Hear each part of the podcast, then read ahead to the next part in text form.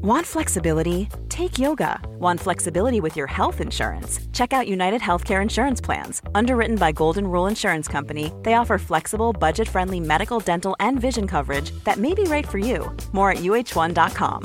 Say hello to a new era of mental health care. Cerebral is here to help you achieve your mental wellness goals with professional therapy and medication management support. 100% online.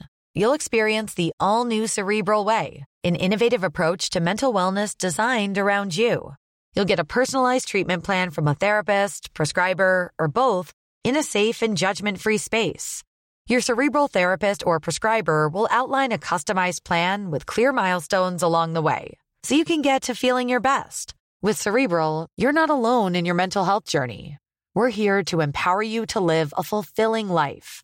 So take that first step towards a brighter future and sign up today at cerebral.com slash podcast and use code ACasts to get 15% off your first month. Offer only valid on monthly plans. Other exclusions may apply. Offer ends July 31st, 2024. See site for details. Hej och varmt välkomna till Hjärnskrynklarna. Eh, idag ska vi prata om tvivel, Fredrik. Vad säger du om det? Ja, det, det, det finns där.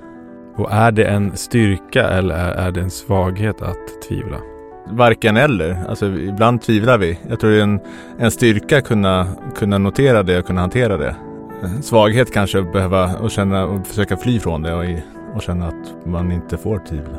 Till vår hjälp har vi ringt upp eh, Erik Ilmersson som är sportjournalist på GP som har skrivit en krönika med rubriken De stora idrottarna drivs av tvivlet.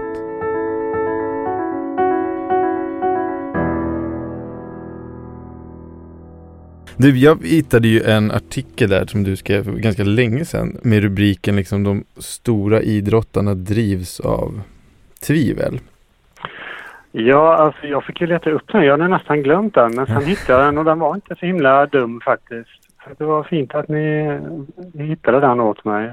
Ja, men det var ju, jag har ju skrivit en hel del om längdskidor. Mm. Och eh, de senaste åren har det varit mycket fokus kring eh, Björgen Charlotte Kalla och eh, Johan Olsson innan han la av då för något år sedan. Och då slog det mig där i, inför eh, ett, ett, eh, ett mästerskap för eh, ett och ett halvt år sedan var det väl. Att alla de här, det de här tre hade gemensamt eh, var att de var, är väldigt så att säga uppriktiga med hur de tvivlar på sig själva eller kanske ifrågasätter sig själva. Mm. Eh, Björgen då som är, Marit Björgen som är den bästa skidåkaren alla kategorier genom tiderna egentligen berättar att hon fortfarande vid 37 års ålder var så, är så nervös inför loppen att hon liksom mår dåligt och, och knappt klarar av det. Så att hon var så rädd för att, hon, för att misslyckas helt enkelt. Mm. Uh, och Kalla var likadant att hon berättade då också att hon, hon hade mått jättedåligt dagen innan loppet och nästan velat strunta i det. Och, och Johan Olsson har hela tiden varit en sån som älskar att prata med journalister om vad som känns bra men även om vad som känns dåligt. Mm. Vilket många andra, kanske mindre rutinerade, ofta vill. De vill hoppa över det och bara prata om vad som känns bra för de vill liksom inte... Det känns som att de vill trycka undan alla dåliga känslor. Mm. Så min slutsats i den här krönikan då var lite att de som blir riktigt stora och riktigt bra, det är de som, som verkligen vågar eh, känna in sina tvivel, inte bara trycka undan dem utan liksom ta emot dem och bearbeta dem och även prata om dem utåt. Att det är en, att det är en väldig styrka. Eh, det var lite tesen i den, här, eh, i den texten jag skrev då.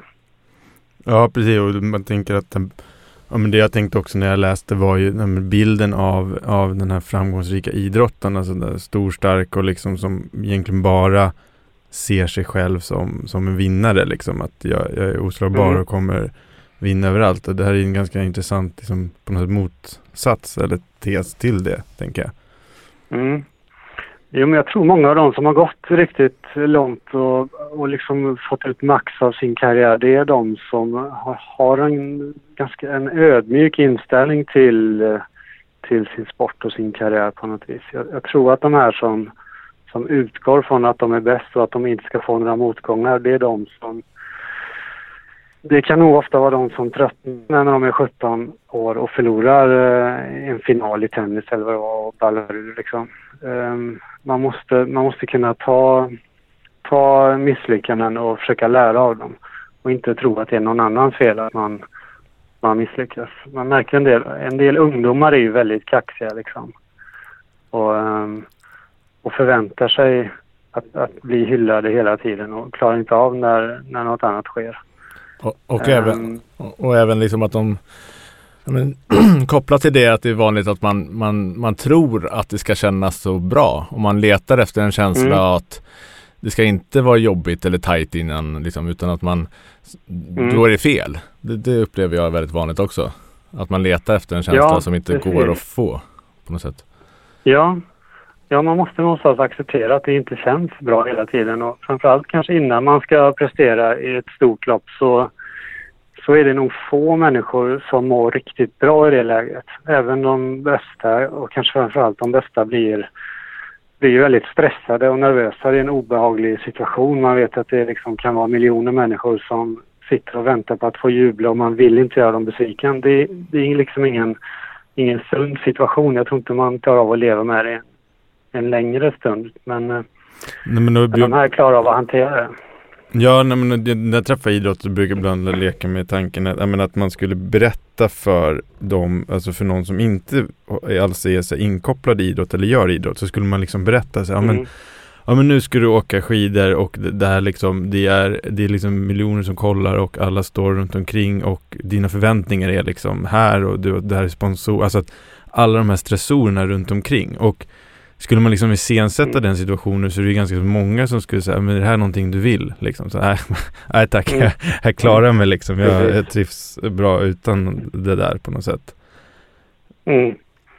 Nej, det är, jag, jag vill inte trivas personligen i de situationerna. Jag hatar ha förväntningar på mig. Jag vill komma smygande liksom och säga, om man säger i mitt jobb att kolla här, nu har jag skrivit en text som jag liksom kom på i, igår kväll lite i smyg. Och så säger alla oj vad bra den blev. Istället för att det ska vara att nyhetschefen har sagt att på torsdag ska Erik skriva en text som vi hoppas blir väldigt bra. Så det är viktigt att den blir bra. Mm. Då, då får jag liksom ångest. Och så tror jag många idrottare känner också. Det... Men det är också det, alltså om man ser till de här skidåkarna till exempel Olsson och Björgen och de här. Det är att de vågar erkänna att de har den pressen på sig och att de själva Alltså de är inte den typ som säger att jag är inte favorit liksom. De kan säga, de säger att ja, om, om det går bra så ska jag absolut ha en bra chans att, att ta guldet här. Så att de liksom, de inser att de har den pressen på sig och försöker inte låtsas som att den inte finns där utan de försöker lära sig leva med den istället. Exakt och det är kopplat till att men om man ska vara med på OS till exempel så är det många, men försök mm. tänka att det är en vanlig tävling. Nej, det är ingen vanlig mm. tävling. Alltså, det kommer inte funka. Utan var beredd på att det kommer vara omvälvande, jättetufft och läskigt. Men och gör ditt bästa utifrån det. Alltså... Ja, exakt. Och jag... jag tror det är jättemisstag att låtsas att det är en vanlig tävling. Då tror jag allt skiter sig. Ja men det går, det, det går, det, det, går inte att lura. Alltså, det är ingen chans att man... Nej. Alltså det är ju inte det liksom. Nej, precis. Och, och jag tror också kopplat till det här liksom att det kommer vara jobbigt. Jag tror det är viktigt också att prata med idrottare om att eh, jag, om jag har någon idrottare som det är liksom, man mår dåligt och det, det är jättejobbigt innan tävlingar. Och då är det liksom, mm. om vill, personen kanske vill bli av med det, liksom, att det ska kännas bra. Och viktigaste mm. frågan där är ju på något sätt då, okej okay, det är jobbigt inför tävlingar. Det är klart man kan lära sig hantera det och kanske kunna se på andra, liksom ha verktyg och kunna hantera det. Liksom. Men är det, är det värt att tävla om det kommer vara jobbigt på, på det sättet? Vill, kommer du vilja fortsätta mm. träna, äh, liksom, äh, satsa ändå? Jo men det kommer jag göra. Mm, mm. Det är jätteviktigt mm. tror jag. Om, man in, om det inte är okej, okay, ja men då, då, då kommer det ju bli tufft. Liksom. Mm, precis. Ja men jag hade så att, en fråga som jag tänkte, att utveckling över tid eh, skriver ner. Alltså tänker vad du tänker om det, alltså är det här om vi då tänker att idrottare det här för någonstans kan ju min förhoppning och min dröm i, i, i det jobb jag gör är ju också att hjälpa idrottare att faktiskt kunna sätta ord på sina känslor och inte bara de positiva mm. utan även, även de jobbiga känslorna och att liksom att kunna kanske öppna ett klimat även gentemot media liksom där man faktiskt kan prata om för att jag tror också det är en, en grej som man inte gör i och med att man inte riktigt, man får en känsla men man kan liksom inte liksom riktigt bena ut den, vad, vad är det för något liksom. Eh, men mm. upplever du i din roll som journalist, alltså hur, hur ser utvecklingen sett ut liksom under de åren du har varit aktiv inom idrotten? Har det liksom blivit mer av de samtalen eller? Ja, jag tror faktiskt att det har öppnats upp lite. Att, att folk kan vara lite mer äh, ärliga med, med, med, sina, liksom vad de har för farhågor och, och nojor och sånt. Äh, just för att det finns en del Eh, stora föredömen som, som har kört den stilen. Jag tycker nästan att det var eh, när jag började för vad det nu är, 16 år sedan, att det var mer bara att man att man absolut inte ville prata om allt som, som kunde gå fel eller som, som inte kändes bra utan det, det blev de här robotsvaren liksom att eh, det ska bli jättekul och det känns jättebra liksom. Men man märkte att det fanns en stelhet och en fasad där som man inte kom bakom. Um, och så, som, ett, som ett lokalt exempel är det så har vi ett fotbollslag här, IFK Göteborg, som har haft en, en rätt så kass säsong. Um, och eh, häromveckan så skulle de spela en, en bottenmatch, en, en, en väldigt viktig match då mot Trelleborg. Um, och, och, då märker man, eh, det är en sån match som många skulle kunna säga att vi får ta det som vilken match som helst.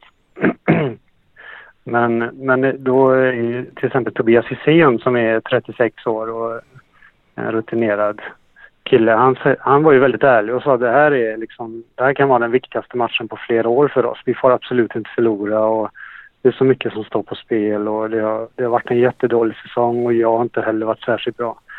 Så att han var otroligt öppen med hur viktig och ångestfylld den här matchen var. Mm. Um, vilket jag blev lite imponerad av faktiskt. Och sen var ju han den enda i Blåvitt som var bra i den matchen faktiskt. Trots att de har spelare som ska kunna vara bättre, som är yngre och mer hypade än vad Hysén är idag.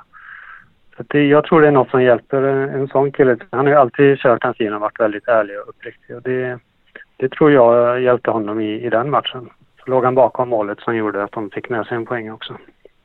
Upplever du ibland att, eh, kanske inte lika vanligt, men att idrottare är lite för, alltså kan du känna att det faller över ibland, att man öppnar sig för mycket? Eller tycker du bara det är en, det är bara en fördel när man är öppen mot, ja, men, mot journalister? Liksom? Eller liksom, förstår du vad jag menar?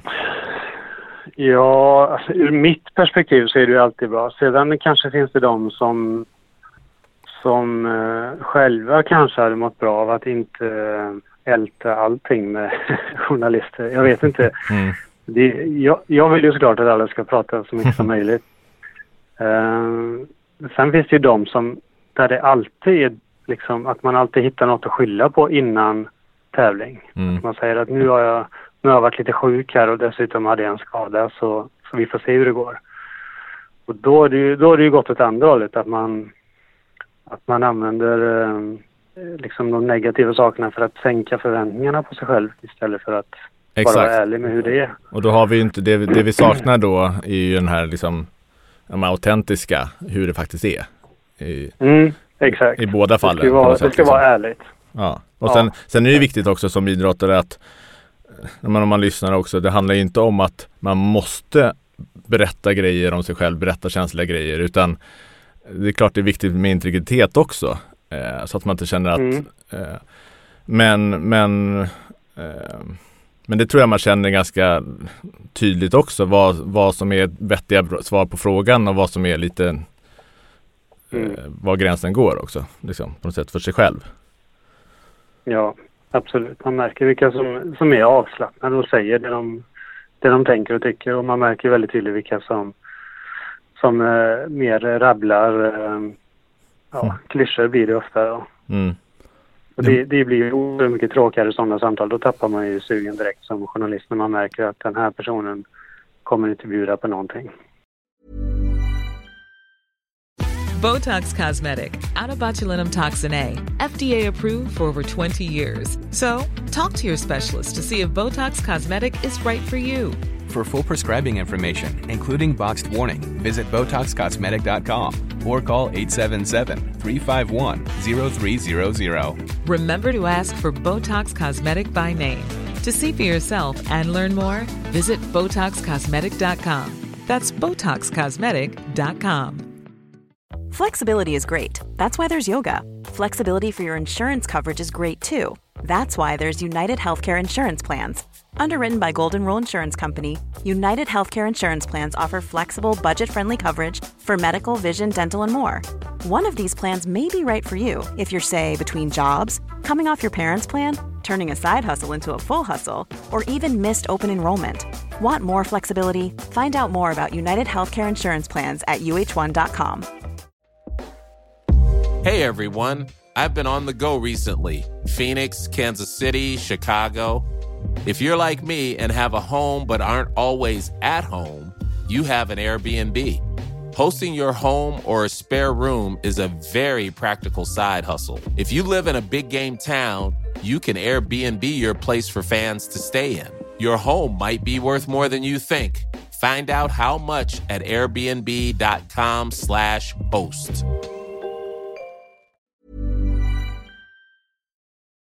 Ja, och, och där tänker jag också att det finns där, dels en öppenhet, men sen finns det ju den här också stängdheten. Alltså det, det kan jag ju känna igen, dels kan jag känna igen det själv, men också liksom i kanske generationer över också liksom att man så här, okej, okay, alltså det är någonting som har hänt, men det är det som, det pratas inte om, utan man bara går vidare, eller man stänger den dörren och, och, så, blir, och så blir det då sen någon så här konstig liksom irritation eller aggression. Alltså det kan ju bara vara hemma i, som i, min, i min relation med min fru också. Att man, man mm. går runt och irriterar mm. och så är det egentligen för att man är orolig över något annat som man då inte har pratat om eller som inte har mm. kommit mm. upp liksom. Um, och, och, där tänker jag att det både ett, att det är stängt men också öppenhet i två, två del kanske. Alltså dels en öppenhet att vad man väljer att vara öppen med men att också en del inte kanske säga, men det känns det här asjobbigt att bara lägga över sin ångest på andra utan att man också kan säga så här, men nu är det här, jag tycker det här är jobbigt och det står jag för. Och sen får alla andra ansvara för sina. Alltså man, jag tror också ibland att man, lite det du säger, att man kan också ha en övertro på att så här, om jag kommer in och säger i ett omklädningsrum att eller innan på samlingen känns det, ah, oh shit alltså det, det, är en jobbig match alltså. Trelleborg, okej, okay, det, alltså det är mycket press liksom. Att jag då helt plötsligt tänker mm. att alla kommer liksom känna den känslan. Alltså det kan ju fortfarande vara någon så här mm. juniorspelare som har fått chansen och gjort två bra matcher fast var förlorat. Alltså som är så här aspeppad liksom som kanske inte alls känner mm. den här grejen. Så att, Precis. Mm. Där tänker jag att det, att det är utmanande. Men vad tror du eh, Vad tror du liksom idrottare hur, hur kan de träna på det här då? Att, att våga tvivla mer? Ja, det, Nu är inte jag någon psykolog här alltså, men um, um, det känns ändå som att de som... Um, alltså det handlar ju också om om man vågar tvivla inför sig själv och vad man vågar säga utåt. Det kan ju vara två helt olika saker ofta är det ju det liksom. jag tycker man märker på några i landslaget nu, eh, vårt nya fotbollslandslag här, till exempel Emil Forsberg och eh, Victor Lindelöf, att de är ju väldigt, eh, väldigt stela i sina framträdanden och, och säger egentligen ingenting. Eh, och där skulle man ju bara vilja få dem att slappna av lite och få dem att förstå att det, det, händer, det är inte så farliga saker som händer om man är lite uppriktig med hur man känner. Eh, för alla tvivlar naturligtvis. Det är inte så att man, vi behöver få folk att att tvivla mer. Däremot så behöver vi få folk att vara, att liksom acceptera att de tvivlar och, och vara lite mer öppna med det. Eller i alla fall öppna med sig själv, eh, att de, att de har sina tvivel, att man inte försöker trycka undan det. Um, men jag tror det är lite förändring på gång. Det känns som att eh, det, det hänger väl lite ihop med kanske någon eh, mansroll där, att man ska bita ihop och inte visa sig sårbar. Men, men man märker ju många av den yngre generationen är ju ganska, är ganska mysiga killar. Liksom. Jag vet inte om ni har noterat det. Uh, man ser på sådana som Jimmy Durmaz och John Guidetti och sånt där. Det är väldigt mycket prat om kärlek och han är min bror och det ska, ja, det kramas väldigt mycket mycket och de pratar om sina barn hela tiden. Och, så det finns en, finns en annan mjukhet hos många av eh, de nya stjärnorna faktiskt. Ja, jag tror man Jag vet inte om det också... var svar på frågan. Du- Man är ju också, hur ser du på ansvar som, som journalist? Eller liksom hur... För som journalist kan man ju verkligen bidra till den ena bilden eller den andra liksom att... ehm, Mm. det går ju verkligen att liksom hjälpa till att öppna upp det här. Och liksom som, Mm. ja, men som, du, som du gjorde i den krönikan. Och sen går det ju är det andra Mm. journalister som kan hänga ut folk som svaga eller liksom osäkra och att Mm. det är något negativt också. Hur, hur pratas det om det inom journalistkåren? Liksom med kollegor och... Ja, det det är ju som du säger att om man, om man ska öppna sig för någon så måste man ha ett visst förtroende. Kanske inte personligt men, pers eh, men den idrotten jag pratar med måste ju ändå känna att, att, eh, att de någonstans har en respekt för mitt jobb och kanske min tidning då. Mm. Eh, Börjar man missbruka det så blir det väldigt mycket svårare. Det har man ju märkt. Det finns ju många idrotter som, som säger så här, att de har känt sig brända liksom. Erik Hamrén är ju en sån till exempel. Han var ju ganska öppen i början när han kom. Eh, pratade ganska fritt. Eh, sa lite konstiga saker ibland men var ändå bjussig och, och schysst och försökte alltid liksom eh, svara så gott han kunde. Um, vilket ibland gav då rubriker som blev mer åt det hånfyllda hållet om du förstår vad jag menar. Mm. Man, man tog det sämsta han sa, det klantigaste formuleringen och så gjorde man rubrik på det och så liksom, nu var det Hamrén trampat i klaveret igen. Och det gjorde att han tappade förtroendet för media och de sista åren var han ju oerhört snarstucken. Jättesvår att få kontakt med, framförallt på presskonferenser och så. Det kan ju leda till att andra Ja. tappar förtroendet också. Ju, såklart. Ja, precis. Det sprider sig såklart inom den gruppen och i det landslaget. Där tror jag, I det fallet tror jag vi har ett ansvar att vårda det förtroendet som det är att någon öppnar upp sig liksom och inte, inte utnyttjar det till vår fördel och deras nackdel för då, då kommer de ju sluta prata från hjärtat. Men det är också utmanande kan tänka som journalist. Det är en, ofta en väldigt lång gråzon där med att man vill, det gäller att få klick och att folk skapar intresse och det är ju det är enkelt och frestande att hugga och lyfta de där klavertrampen liksom och eh, Mm. kortsiktigt liksom. Ja, kortsiktigt så, så drar det några extra klick. Eh, på lång sikt så blir det eh, sämre journalis- journalistik och sämre eh, relationer. Och Ja. även, tror jag, bättre, mer missnöjda läsare. För läsarna vill ha liksom ärliga texter och, och nyanserade oftast. Det är, de, det är de man får uppskattning från läsekretsen när man har försökt att sätta in varje citat i rätt sammanhang och försöka hjälpa den intervjuade att nå ut med det han eller hon försöker säga liksom så att, så att den bilden eh, som framträder i texten är liksom att man hjälper personen lite att få fram sin andemening istället för att ehm, istället för att ta de sämsta citaten och bara få personen att framstå som en eh, pajas så att säga. Det, det brukar inte läsarna gilla heller faktiskt. Nej, man kommer inte ner på djupet liksom då. Nej, det blir väldigt platt, ja. Exakt. Det blir en kort klickis bara, men det, det, ger, det ger ingen näring åt varken journalistiken eller läsarna. Men så tänker jag att det, det du skrev, de skrev också i den här krönikan, att, liksom att, att det kan vara en styrka Mm. att, att tvivla, liksom att de här som vi pratat om i det här samtalet också, som, som också är min erfarenhet, att, att mycket, i, man träffar mycket idrottare som, som kommer till oss kan ju vara att de helst vill ta bort de här. Alltså man vill ta bort liksom oro, rädsla eller liksom nervositet. Eller, all, allt det här ska bort. Mm. Liksom. Det ska bara vara fokus på, för när det kommer så känner man sig liksom svag. Eller att, men det här, varför är jag Mm. orolig för det här liksom? Varför är jag orolig nu? Vi Mm. leder med 3-0 och jag springer ändå runt och är jätteorolig liksom. Va- Varför, Mm. varför gör jag det? Liksom.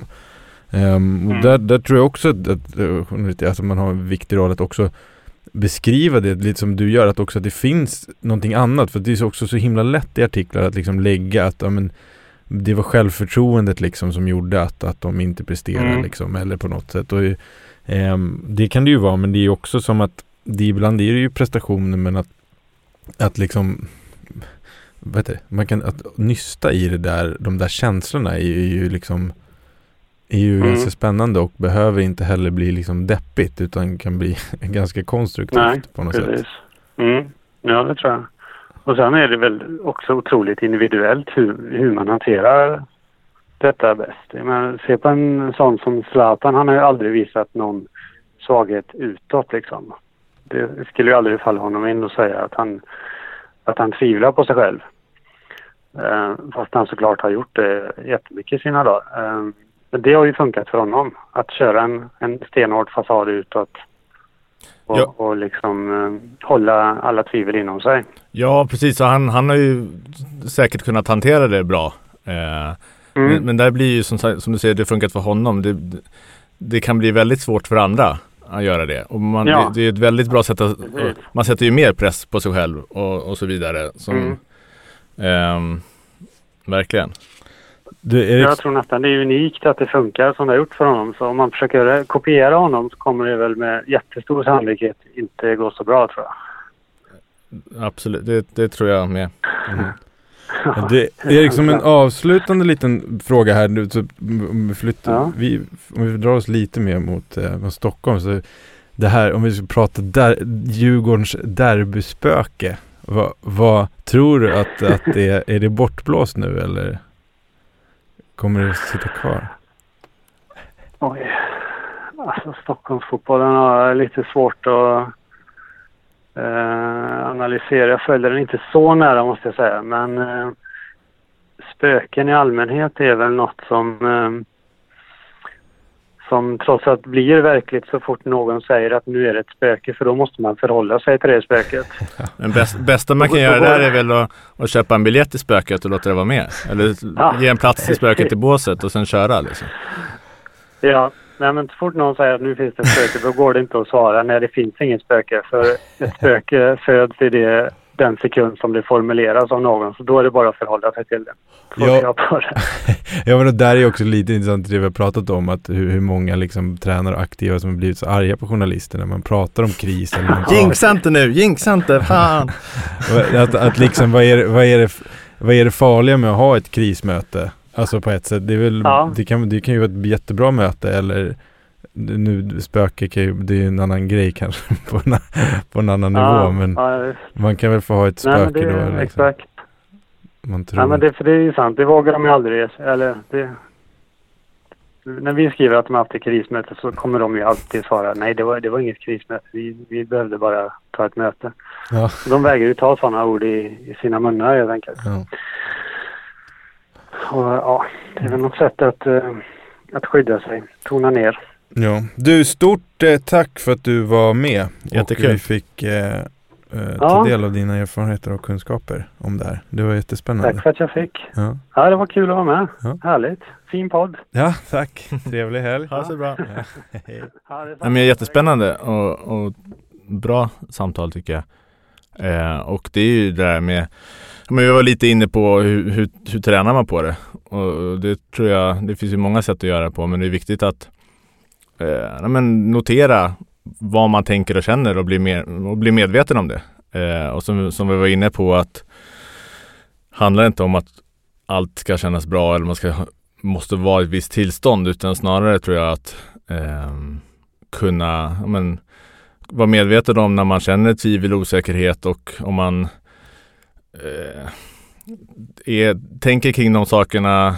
Antingen så väljer man att medvetet gå in och hantera dem eller liksom vara i det eller så fokuserar man på någonting som är meningsfullt som gör att ehm, eh, något man kan påverka. Och jag tror det handlar ju om att kunna acceptera, vara så okej som möjligt med att man, är, att man tvivlar eller känner sig osäker och träna på att prestera och göra det man ska trots den osäkerheten. Eh, och jag tror inte man kommer ifrån den osäkerheten.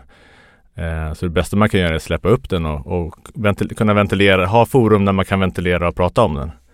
Sen, sen är det viktigt att inte ja, men, gräva ner sig och fastna i det och ligga och liksom älta tvivel och osäkerhet heller. Utan det kommer man inte någon vart med och mår säkert inte bra heller. Men eh, Eh, Eh. Nej men och där är ju liksom det lite när vi pratar om journalister också att kanske ett ansvar eller en vinkling att kunna vinkla det mer också mot att eh, nerv alltså nervositeten som att det hjälpte mig att prestera bra eller liksom att, att det här är ett naturligt tillstånd som vi har och att det är ingenting som är som är en svaghet att eh, jag hade, hade jag inte varit så nervös så hade jag vunnit. Så bara, ja, men nervositet ingår ibland. Liksom. Det, det, det är ingenting vi kan kontrollera till 100% och, och det är framförallt ingen, ingen svaghet utan det är som allt annat någonting vi behöver träna på men det är något som ingår i vårt psyke och vår kropp att, att vi har en, en reaktion som sätter igång när, när vi utsätts för liksom krävande saker. Och det gör ja, alla. Absolut, och det är ingen motsatsförhållande mellan att ha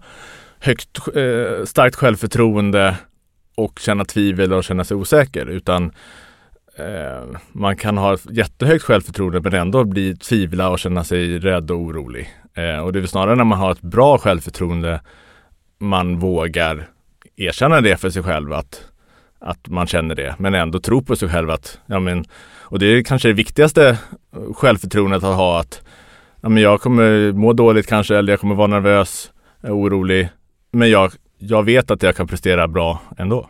Ja, och att det där med att eh, ta hjälp av andra tänker jag också att ett sätt att, att berätta om sitt tvivel gör ju också att det, det öppnar ju också upp för att man kan få hjälp. Att av, då menar jag inte bra professionell hjälp utan även kunna få ett socialt stöd i Jaha, jobbigt att det känns så men jag tänker så här, alltså att man bara får ventilera det med sina lagkamrater eller vad man nu är i, sitt, i sin grupp. Att det kan ju i sin tur hjälpa en också i det där. Absolut. Bra, det var det vi hade idag, Hjärnskrynklarna. Och eh, ni får jättegärna höra av er till oss och berätta vad, vad ni tvivlar på, eller säga. Men att vad, om ni har någon tanke på det här eller kommande avsnitt, vad ni vill höra. Eh, och då når ni oss på kontakt hjärnskrynklarna.se. Ha det bra. Ha det bra. Hej. Hej.